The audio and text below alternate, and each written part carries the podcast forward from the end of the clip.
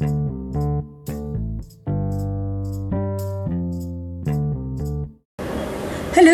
வணக்கம். அனுராதா ரமணனின் சிறுகதையின் தொகுப்பு. இது வரைக்கும் நீங்கள் கேட்ட சிறுகதையெல்லாம் உங்களுக்கு பிடிச்சிருந்ததுன்னு நினைக்கிறேன். அதில் உங்களுக்கு ரொம்பவே பிடிச்ச சிறுகதை ஏதாவது இருக்கா? இருந்தால் சொல்லுங்கள் சரி இன்னைக்கு உள்ள சிறுகதையின் தலைப்பு வினை தீர்ப்பான் விநாயகன். நிச்சயமாக இந்த கதை எனக்கு பிடிக்கும்னு நினைக்கிறேன். ஏன்னா விநாயகர் எனக்கு ரொம்பவே பிடித்த கடவுள். சரி என்னன்னு கதைன்னு பார்ப்போம். இப்படி ஒரு அம்மாஞ்சியை பார்த்து வச்சுட்டு கழுத்தை நீட்டுகிறியே இது உனக்கே சரிப்படுறதா? ரஞ்சினி தாட் பூட்டென குதித்தாள். பெற்றவர் சீனிவாசன் தலையில் கையை வைத்துக்கொண்டு உட்கார்ந்து விட்டார். இந்த பக்கம் ரஞ்சினியின் தாய் விமலா கணவரை இடித்தாள். உட்காந்துட்டீங்கன்னா எப்படி பையனை பற்றி அவனோட உத்தியோகம் சொத்து சுகம் பற்றி பேசுங்க. அதில் விமல் மேற்கொண்டு ஏதோ பேச வந்தவர் அதே அறையில் ரஞ்சனி அழிந்து போட்டிருந்த துணிமணிகளை துவைப்பதற்காக பொறுக்கி கொண்டிருந்த சங்கீதாவை பார்த்ததும் சொல்ல வந்த வார்த்தைகளை அப்படியே மென்று விழுங்கினார். விமலாவும் கணவரின் பார்வை போன திசையை திரும்பி பார்த்தாள். முகத்தில் எள்ளும் கொள்ளும் வெடித்தது. ஓ இவளா சங்கீதா சீனிவாசனுக்கு தூரத்து உறவு. ரஞ்சினியின் வயசுதான் இவளுக்கும். பெற்றவர்கள் இல்லை. பத்து வயசுலேருந்து ஒவ்வொரு உறவுக்காரின் வீடாய் இருந்து ஒவ்வொருத்தரும் தனக்கு வேண்டாம் பூசணிக்காய் என்று இவளை அடுத்தவரிடம் தள்ளி தள்ளி பதினாறு வயதில் இங்கே வந்து சேர்ந்தாள். எங்க எல்லார் வீட்டிலையும் கன்னி பொண்ணை வச்சுக்கிறது கஷ்டமான விஷயம் அண்ணி. எனக்கும் மீனுக்கும் வயசு வந்து பையனுங்க இருக்காங்க. அத்தை வீட்டில் விடலாம். கூடமாட ஒத்தாசையாக இருப்பாத்தா இருப்பாதான். ஆனால் அத்தான் இருக்கிற வீட்டில் அவரை நம்பி ஒரு பொம்பளை காலண்டரை கூட மாட்ட முடியாது. உங்களுக்குத்தானே ஒரே பொண்ணு. அண்ணாவுக்கு இருக்கிற வசதிக்கும் செல்வாக்கும் வீட்டில் ஆறு வேலைக்காரங்க ரெண்டு டிரைவருங்க சாப்பிட்றாங்க. அதோட இவ ஒருத்தி சாப்பிட்றதும் இருது இருக்கிறதுக்கும் பெரிய விஷயமே இல்லை உங்களுக்கு. இப்படி மற்றவர்களால் கொண்டு தள்ளி விட்டப்பட்டவள் இவள். விமலாவுக்கு இது போன்ற அனாதை பெண்ணுக்கு எல்லாம் உதவுகிற மனசு கிடையாது. அதே சமயம் தன் நிழலில் கணவரின் உறவுக்கார பொண்ணை வைத்து காப்பாற்றுவதாய் நாலு பேரிடம் தம்பட்டம் எடுத்துக் கொள்ள பிடிக்கும். மேலும் சும்மா ஒன்றும் சோறு போட போவதில்லை. அதற்கான வேலையை வாங்கி கொண்டுதான் ஒரு வாய் காப்பியே கொடுப்பாள்.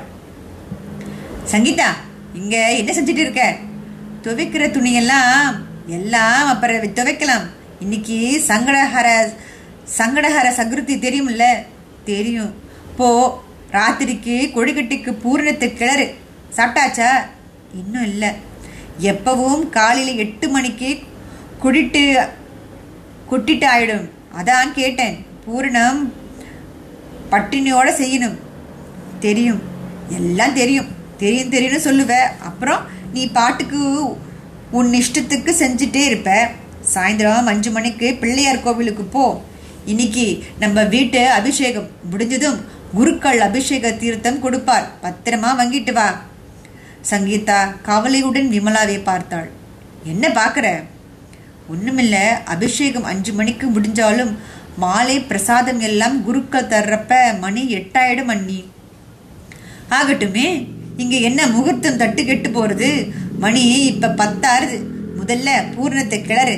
பதினாறு மணிக்கு பூஜை பாத்திரத்தை எல்லாம் தேய்ச்சி வச்சுட்டு சரியாக பன்னெண்டு மணிக்கு டிரைவர் மணியோட பூக்கடைக்கு போய் மல்லிகைப்பூ தவணம் எல்லாம் உதிரியாக வாங்கிட்டு வா. இங்கே பூவா கட்டி வ- வர வரைச்ச மணி அஞ்சாயிடுறது விலையும் ஜாஸ்தி. ஒரு மணிக்குள்ள வந்தாகணும். அப்பத்தான் அத்தனை பூவையும் தொடுத்து அபிஷேகத்துக்கான சாமான்களை எல்லாம் எடுத்து வச்சுட்டு கோவிலுக்கு கிளம்ப சரியா இருக்கும். முதல்ல அபிஷேகம் நம்மளோட தான் இருக்கணும் ஒரேடியாய் பேசியதில் மூச்சரித்து விமலாவுக்கு விமலா அவ சாப்பாடு? சீனிவாசன் தான் நினைவு உறுத்தி வேண்டியதா இருந்தது. ஏங்க இங்க நான் ராத்திரி அபிஷேக தீர்த்தம் வந்ததுக்கும் அப்புறம்தான் சாப்பிட போறேன். அதுவும் உப்பு இல்லாமல் இவ சின்னவ. பட்டினி கிடக்க மாட்டாளா? எதுவுமே வெறும் வயரோட சுவாமிக்கு செஞ்சாதான் விசேஷம். அவளே பட்டினி கிடக்க தயாரானாலும் நீங்க விட மாட்டீங்க போல இருக்க. நீ சங்கீதா ரொம்ப பசிச்சா சமயக்காரர் கேட்டு காப்பி வாங்கி கொடு என்ன? ஆகட்டும் அண்ணி. நான் அந்த பொண்ணு இன்னைக்கு முழுக்க வேலை கொடுத்து மாப்பிள்ளை வீட்டுக்காரங்க வரப்ப குறுக்கையும் நெடுக்கையும் போகாம இருந்துக்கு வழி சேர்றேன். நீங்க தான் நீங்களானா சாப்பாடு போடலையா டிஃபன் கொடுக்கலையான்னு இப்பதான் கரசனை பொங்கி வழிய கேட்குறீங்க அது இல்லை விமல். விமல் கமல்னு என் காலையே சுற்றி சுற்றி வராதிங்க. ரஞ்சினியை சாயந்தரத்துக்கு தாய் தயார் பண்ணுங்க. அந்த வீடு வசதி எல்லாத்தையும் விலாவரியாக சொல்லுங்க. சீனிவாசன் தொண்டையை சிறுமிக்கொண்டு மகள் படுத்திருந்த கட்டிலின் பக்கம் நகர்ந்தார். விமலா சுலபமாய் சொல்லிவிட்டாள். ரஞ்சினியை அத்தனை சுலபத்தில் வழிக்கு கொண்டு வர முடியாது. அம்மா ஒரு வித பிடிவாதம் என்றால் பெண் அதற்கு மேல பல மடங்கு. மேலும் இப்பொழுது வரப்போகும் வரன் முதல் நாள் புகைப்படத்தை தான் சீனிவாசன் மகளிடம் காட்டினார். அதற்கே அவள் சடபடவென புரிந்தாள். நெத்தில பட்ட கழுத்துல ருத்ராட்ச கொட்டை பார்த்தா கோவில் பூசாரி மாதிரி இருக்கிறாரு. எங்கிருந்துப்பா பிடிச்சிங்க இவரை? அப்படியெல்லாம் சொல்லாது ரஞ்சு. பையன் நிறைய படிச்சிருக்கான். பல கோடி பொருள்ல பிஸ்னஸுக்கு சொந்தக்காரனா நோ பார்ட்னர்ஸ் இன்னைக்கு மெட்ராஸ்லயே இவன் பேரை சொன்னா போதும். தெரியாதவங்க கிடையாது. அத்தனை பெரிய மனுஷன். பார்த்தா அப்படி தெரியலையே.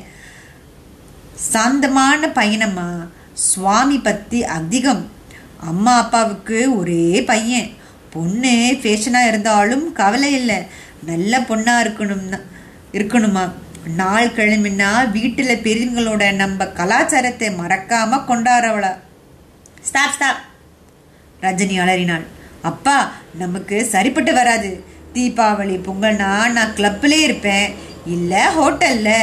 விமலா சமயம் பார்த்து மகளின் அருகில் வந்து தலையை வருடி கன்னத்தில் முத்தமிட்டாள். சம சமர்த்துல்லியா சமர்த்தில்லையா? முதல்ல கொஞ்ச நாளைக்கு தான் இந்த கெடுபிடியெல்லாம் இருக்கும்.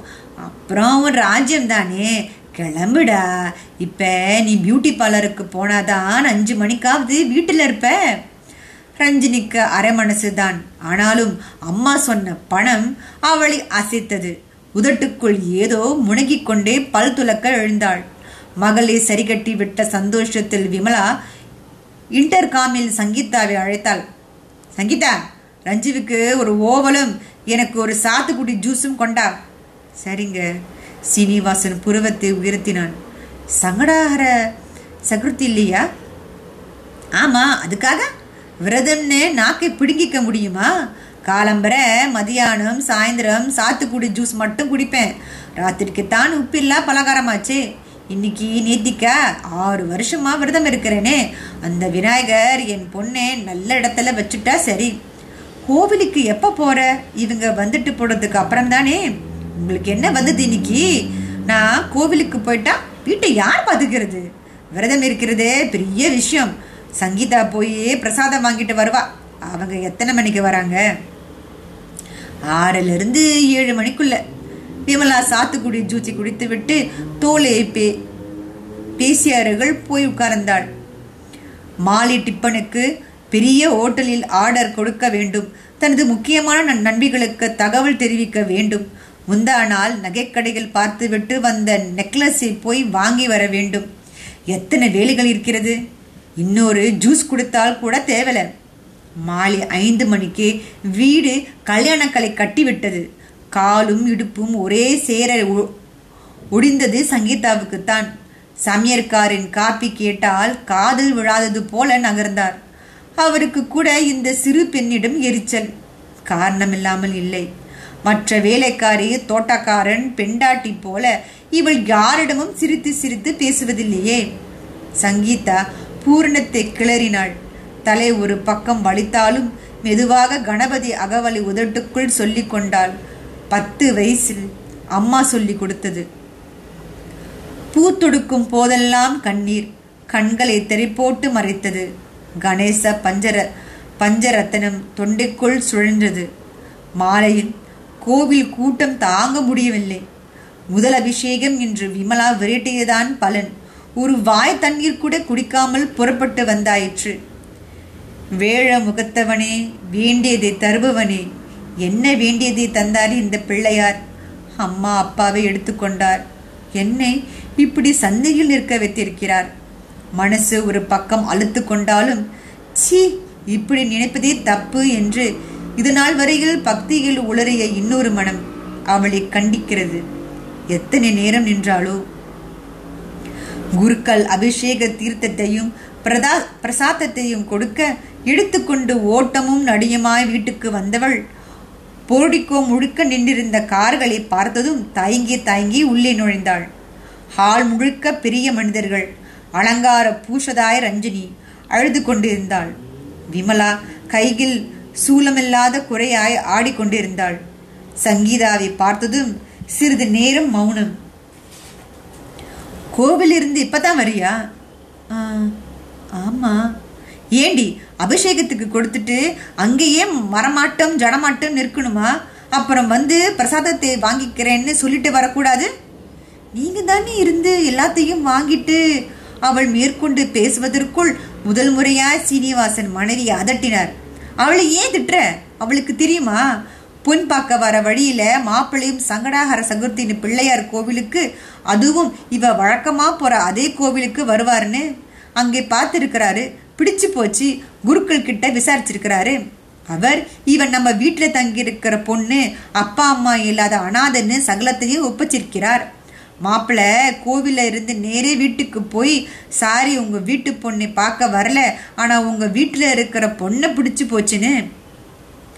தொண்டை கம்ம சொல்லி கொண்டே வந்தவர் சங்கீதாவை திரும்பி பார்த்தார். கோவில்ல பையனை பாத்தியா? பையனா? நான் யாரையுமே பார்க்கலையே. கண்ணை மூடிட்டு இன்னைக்கு சங்கடாகர சகர்த்தி இல்லையா எல்லா ஸ்லோகங்களையும் சொல்லிட்டு இருந்தேன். ஏன் அண்ணா? என்னாச்சு? ஒன்றுமில்லை உன் சங்கடத்தை அந்த பிள்ளையார் தீர்த்துட்டார். நாளைக்கு உன்னை கட்டிக்க போற மாப்பிள்ளை வருவார தயாராரு. விமலாவின் குத்தல் பேச்சை கேட்டபடி சமையல் அறைக்குள் போனவள் எதிரில் சர்க்கரை தட்டை நீட்டினார் சமையல்காரர். அவள் இப்போது கோடீஸ்வரின் மனைவியாக போற போறவளாயிற்றே. உனக்கு கல்யாணம் நிச்சயமாயிருக்கிறது. சங்கீதா தன் உள்ளங்கே ஈரத்தில் நமுத்து போயிருந்த திருநீரை பார்த்தாள். அதில் பிள்ளையார் சிரித்தார். ஐயோ இந்த சிறுகதை குமுதத்தில் குமுதம் பக்தியில் டூ தௌசண்ட் டூவில் பப்ளிஷ் செய்யப்பட்டது. நல்ல சிறுகதை இல்லை சரி உங்களை அடுத்த சிறுகதையை சந்திக்கும் வரை நன்றி!